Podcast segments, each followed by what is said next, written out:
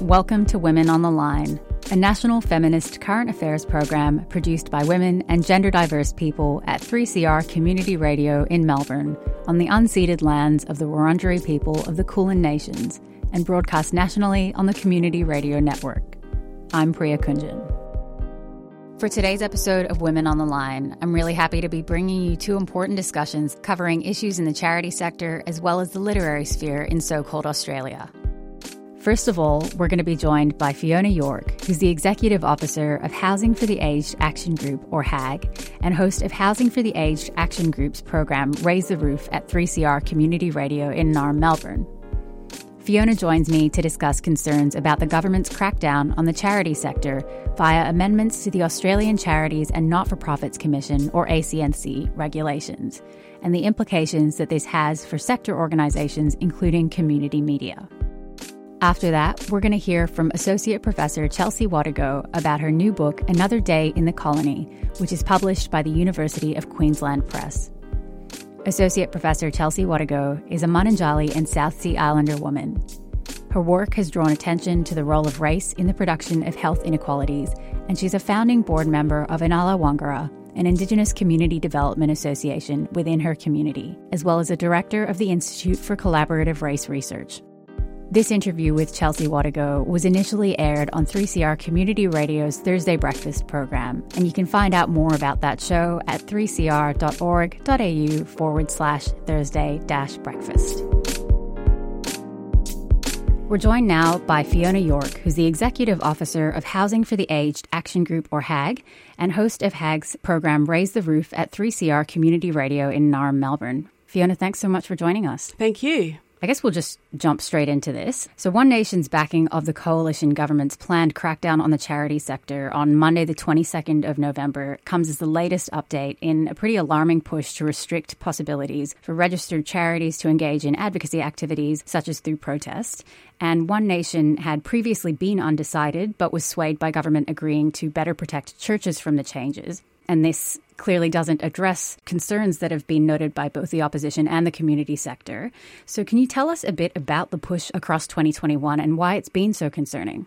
So, the Australian Charities and Not for Profit Commission is the body that regulates registered charities in Australia. And to become a registered charity, there's already quite a lot of hoops to jump through and a lot of regulation that you need to follow. So, the vast majority of community organisations, especially the smaller ones, I would suggest can't reach that benchmark of becoming a registered charity already because of the level of registration. So it's a quite a regulated sector already. And if you're a registered charity, you have to report to the ACNC every year. All of your office bearers need to jump through screenings, and there's a whole heap of regulation there. It does mean that you can then receive tax deductible donations and, most importantly, big grants from philanthropy. So it's a, it's a really important thing to have what these amendments mean, and I should say that I'm I'm no expert on this. I'm coming uh, from this as a member of a housing organisation that's a charity. I'm also involved in an environment group that's not a charity but is affiliated with one, and also I'm involved with 3CR, which is a charity. So there's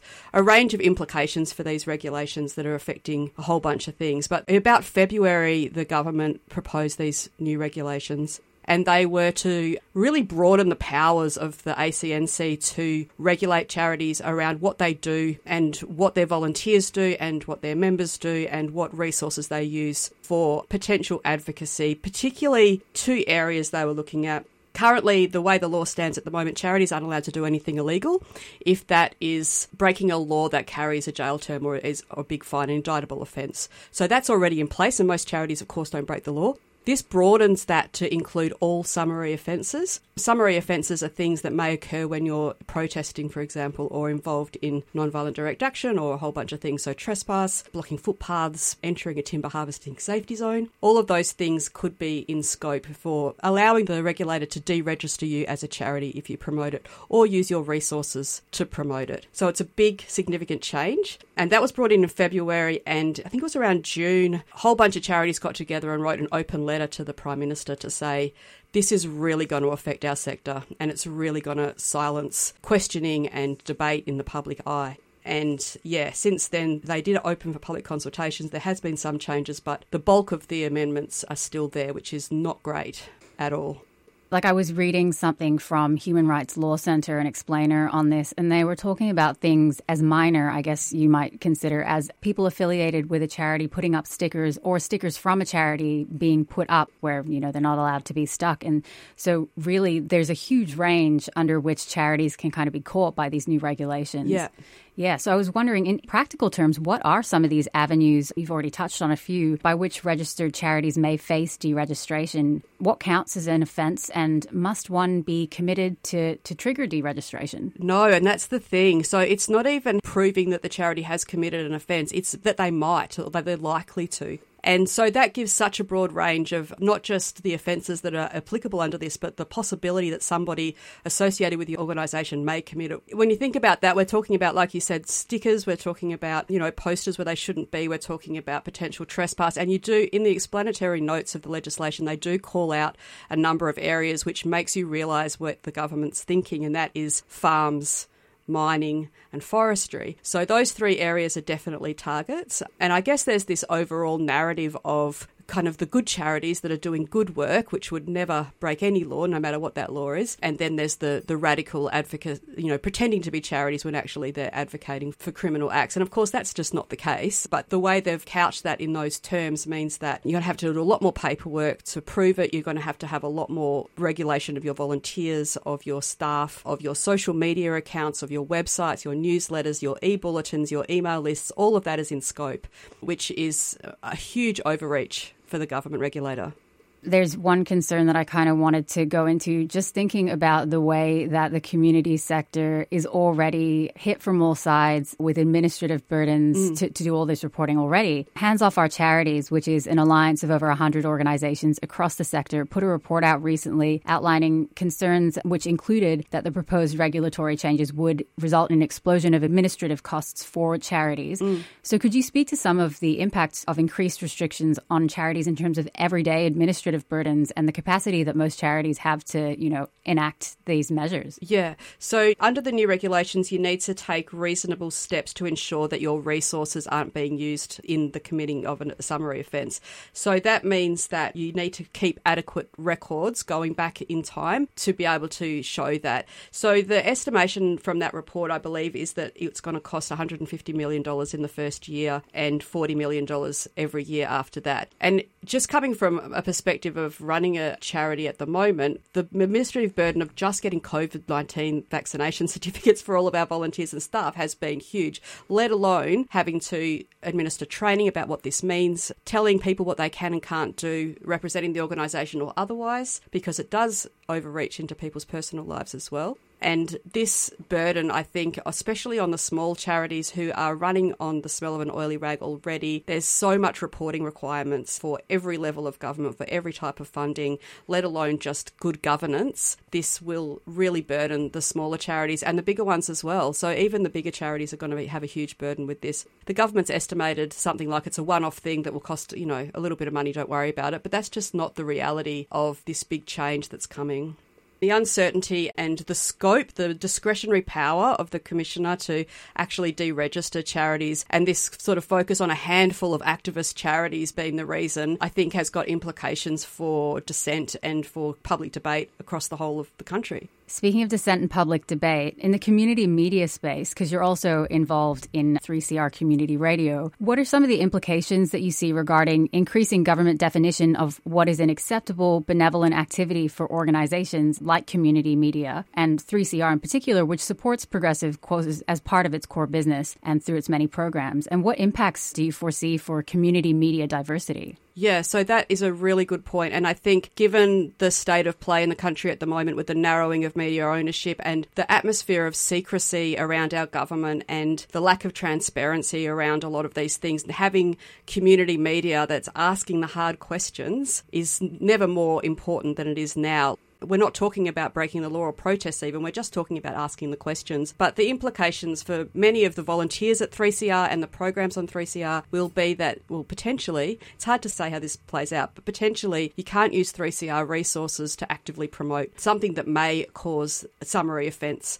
So usually on a program, you may say, hey, there's a rally, head on down, there's going to be speakers, it's going to be blocking the footpath potentially, and that's a summary offence. Or you may say, there's a forest blockade happening, head on down they need people. All of these things could potentially result in the deregistration of not just the organisation who is organising the protest, but 3CR in using their resources to promote it that's pretty scary. If it does overreach into the personal lives of people, what they do outside in their own time, that's even more significant. So they have narrowed it a little bit to say that volunteers aren't in scope, but if you're a volunteer as a member of a committee of management of an organisation, then what you do in your spare time also potentially can impact. This is unprecedented. We have not seen this attempt to silence discussion and debate and actually be able to be critical of government policies without threat of losing funding and then not being able to do the good works that there's I think there's 55,000 charities in Australia and they're all potentially going to be affected by this a lot of programs, I think, on community media are really treading a fine line mm. there around these new regulations. Where if you're doing anti poverty work, if you're doing Indigenous justice work, if you're doing land rights work, if you're doing climate change work, so many things kind of fall under the scope of a potential offense. Yeah. And when you consider the absolute lack of regulation in the corporate sector compared to this heavy amount of regulation in the community sector, you can see where the government priority lies. Like, why are they calling out mining, forestry, and farming, do you think? And I think all of these protected industries will be able to run roughshod without any community debate. There'll be no ability for people to speak out. And we also have to take into consideration that charities already self censor, they already keep their mouths closed because they're fearful of losing their funding. And now they'll be fearful of being deregistered and losing all ability to be able to be active in, in the civil society in our community. Yeah, it definitely raises some serious concerns. And what you said about the corporate sector not being subject to the same concerns, it's very interesting looking at the parallels between the Australian Securities and Investments Commission and then the Australian Charities and Not for Profits Commission. And while one is kind of being defanged, the other one, you know, is being armed up. Mm, yeah, and particularly with this atmosphere of silence and corruption in our government, we need people to be speaking out. We need them to be able to speak without fear, and we need people to be able to be active politically and advocate for their causes without without having this huge, ridiculous overreach by the regulator at the end of the day, look, these issues are political. You know, poverty is a political choice. Homelessness is a political choice. Climate change is a political choice. So if we can't have these discussions about these concretely political issues, then how are we going to be able to do our jobs? Yeah. And also, when you think about the amount, if one of the charities is threatened with deregistration, the amount of resources that will go into defending that as well, similar to the strategic litigation slap suits where you're tied up in red tape and tied up in trying to defend yourself, and that takes away resources from doing all of the fantastic work the charities are doing across the country. And so that's a bridge that we'll have to cross when we come to it. But yeah, I guess in the meantime, if listeners want to find out more, they can jump on the Hands Off Our Charities website, which has a whole bunch of information and links in there. And, and I would encourage anyone that has concerns about government overreach and regulation, but also about the ability for people to speak out on causes that they care about. This has got implications for everyone. So, so jump on there, I reckon. You're listening to Women on the Line on your local community radio station. You just heard from Fiona York, who's the Executive Officer of Housing for the Aged Action Group, talking about the government's crackdown on the charity sector via amendments to the Australian Charities and Not for Profits Commission regulations. Next up, you're going to hear from Associate Professor Chelsea Watego talking about her new book, Another Day in the Colony. Here's that interview. Before we get into a discussion about your amazing new book, Another Day in the Colony, could you tell us a little bit about yourself? Introduce yourself in a little more detail. Sure. So my name is Chelsea Watego, formerly Chelsea Bond. I'm Munanjahli and South Sea Islander woman, mum of five kids. I'm a professor of Indigenous Health at Queensland University of Technology. I'm a director of the Institute for Collaborative Race Research and a board member of Inala Wangara. And I'm an author of Another Day in the Colony. I really like the fact that all of those things come together in in another day in the colony. It's very much a situated and placed book, uh, which is something that you talk about in the introduction. That you're writing from a place, and it really weaves together memoir and manifesto, but embodied sovereign theorizing on race and colonization as well. I was hoping that you could tell us a bit about what it's meant to you to write against colonial possession in this way and the importance of sovereign storytelling, which you talk about coming from Romaine Moreton. I really enjoy um, writing, but it's the thinking that I get to do in the course of writing. And most of the stuff I write about comes from a place of trying to grapple with some stuff and make sense of things. What I loved in telling the stories in the book was the way in which everyday stories of black fellas were foreground as a way to understand this world. And one example is Sister Eula Monklin, who was at the launch party on uh, that we had, who was so excited to be the conclusion in this book. And you know, the everyday stories of black fellas that uh, I was able to share and that they gave me permission to share with and to think about. And it was so nourishing for me to bring those stories into conversation rather than try and find a way for me to, you know, recite other theorists and, and do the wanky academic thing that so many do and, and, and that we're supposed to do. So there was great joy in bringing our full selves into this story. And even though it was written from a place where I was felt really broken at the time, yeah, it's it's a weird thing to go. That was actually a really joyful experience to be able to tell our stories on our own terms, and I was just very fortunate to have such great guidance around me um, from a lot of people that just yeah made me feel stronger in what I was doing, held me accountable, and yeah took the time to actually think with me and and just seeing how when seeing some of the some of the mob who had you know told their story and watching them read it back and see that how they were represented. Like it's it's such a good feeling to be able to remind people how you know deadly they are. Yeah, I'm really proud of that. That so clearly comes through. That's really an homage to Black beauty, love, joy, resistance, and it's also very much a book that is grounded in relational thinking. It's very much in conversation with all of the people whose stories come through the book. And yeah, I was wondering if you could speak a little more about how relationality and being in community has informed the way that you write. Writing from a place of knowing who you are, where you come from, and, and remembering that and staying true to that is so important. And I, I just, you know, I always talk about the stories at our own kitchen table and you know, I experience the disjuncture between the stories told about us and the stories told by us, and no longer accept that explanation that it's something that we're lacking that explains the disjuncture. There is a violent function to the fictions that they write about us. But to know that truth means to be in conversation with each other and to check in with each other. And this, I, I was really conscious about people not think I'm trying to universalize my experience either that I'm just sharing through story um, as a part of showing my workings and in conversation with other people. That it's you know this idea of this kind of the individual knower who can know to claim and to climb. What I hope that I was able to do in the course of this is model a kind of anti-racist practice for those writing about race. That our stories are not for the taking, for you to theorise and to know better than us. You know, we had this big fight this year around what those scholars did to Kris Rallah-Baker's story. They took it from him when he was speaking on his country and pretended to know it better than what he could. And he again features in the book in conversation with him to be able to speak about him. Who are we to speak about someone else's story without being in relationship with them? And so I, I hope to model the kind of practice that we want to see is that, you know, racial violence is not something that you get to extract and theorize about and know better than us. And, you know, I've learned about race through my conversations and experience with other blackfellas.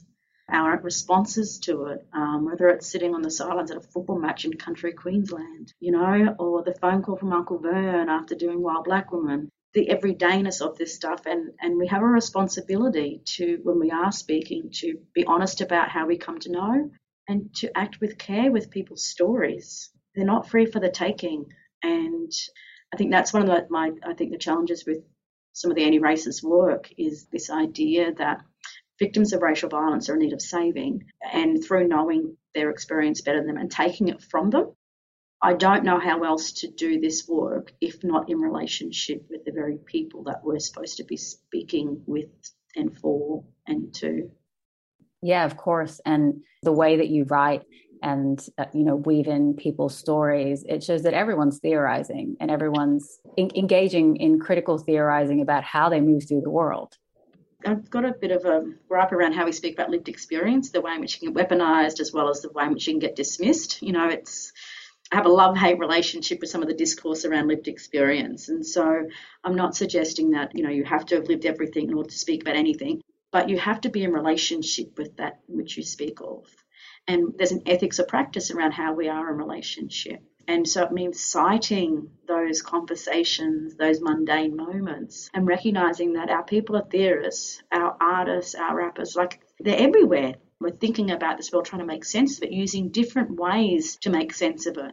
I write op eds and sometimes do research and do this stuff. Some people write songs and plays and all kinds of things all theorizing. And um, sometimes I feel like, you know, I haven't cited enough scholars in the book, but I'm like, no, I have. They're there, they're named. They're just not as well known as those who are recognized as knowers in the academy. And I, I hope that other black fellows uh, black academics see the importance and possibilities of the different places in which black thinking exists and not continue to uphold, you know, the violent kind of system that we operate in and, you know, including the, what happened with the Feminist Law Journal. It shows that we're kept out of that role of knower, even when we've met all the requirements on their terms of what it is to know and, you know, met the highest standard, but still will, will keep us out. And so I hope that it shows people the possibility of messing with the rules that they insist we adhere to. Yeah, because this book definitely doesn't read like a reaction. The writing is very proactive in terms of asserting sovereignty and asserting a particular way of engaging in critical thinking that is profoundly relational rather than saying, you know, they say this, but we know that. It's more just we know this. Yeah. and I was really interested in the way that you wrap up with uh, chapter six, Hope, where you make the case for nihilism and you kind of break down the function of hope for Aboriginal and Torres Strait Islander peoples in a settler colonial or colonial settler state. And as we sort of bring the conversation to a close, could you tell us a bit about nihilism and truth and the way that you speak about those in relation to one another? Yeah, so it's the, an idea articulated by Paul Beatty in The Sellout when he speaks about the final stage of blackness as unmitigated blackness. Um, and he's like, I don't know what it is. It's the serious actor. It's a night in jail. It's, you know, and, and he concludes sometimes it's the meaninglessness of it all that makes life worth living. And I guess what I um, wanted to do is make a case for retiring hope as a strategy for surviving in the colony. And a lot of us have lived in hope, have bought into the idea of hope, you know, of the brand new day, a new dawn breaking, the promised land transcending this all. And it's the realization that that's never going to happen because they're never leaving. Some people think that that's then, you know, irresponsible or whatever. I, I hope has betrayed blackfellas so many times, so many times. I've seen too many broken black fellas betrayed by hope. And what I'm suggesting as an alternative to hope is to remember who the f- you are and where you come from, is to be sovereign. Just act on our terms, not wait for a future moment to arrive for us, but just be as we always have and always will be. If we know the truth of this place in all of its ugliness, in all of its violence, then maybe we'll strategize better in a way that better protects blackfellas in the course of the fight. Some people think that it's it's scary to think of the idea that the fight is never ending.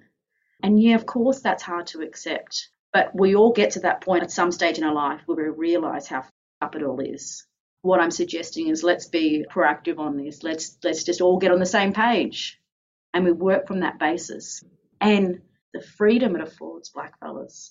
There's something so beautiful about it you know, Eula Monkland's story when she realized that it was all and what she then did and how she carries herself, that speaks to the power of being sovereign because our power exists within us. It's not found in their verdicts or their validation. And I'm just really excited to in the ways in which blackfellas enact embody that. I mean, this is not new. I haven't come up with a new idea.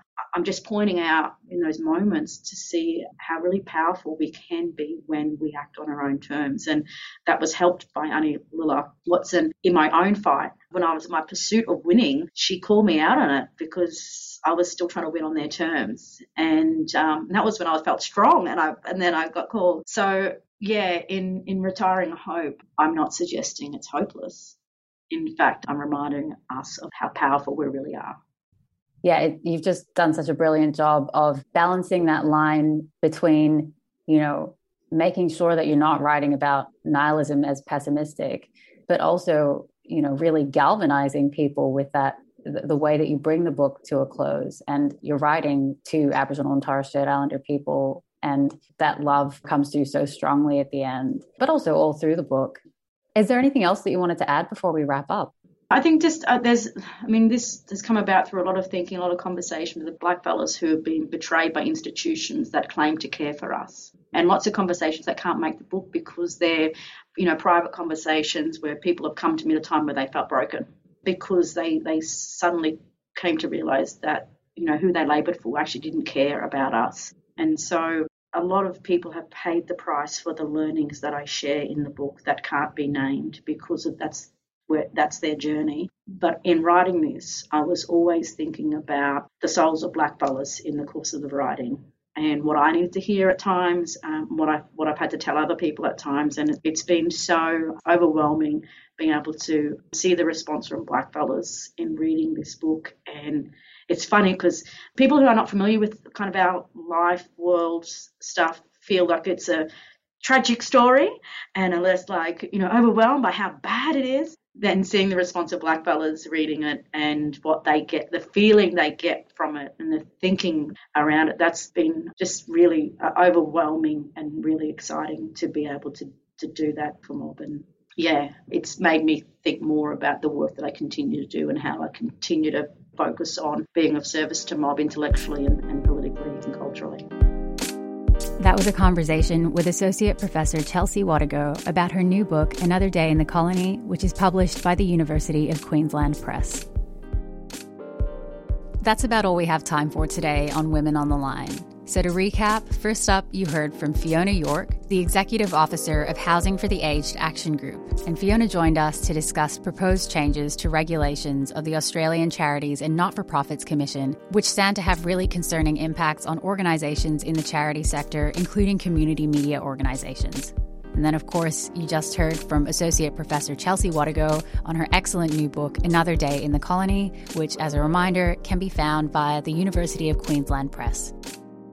Women on the Line is produced and presented by women and gender diverse people in the studios of 3CR Community Radio on the lands of the Wurundjeri people of the Kulin Nations and broadcast nationally via the Community Radio Network. Women on the Line is made possible with funding support from the Community Broadcasting Foundation, and our theme music is by Ripley Kavara. Past programs can be downloaded at www.3cr.org.au forward slash women on the line.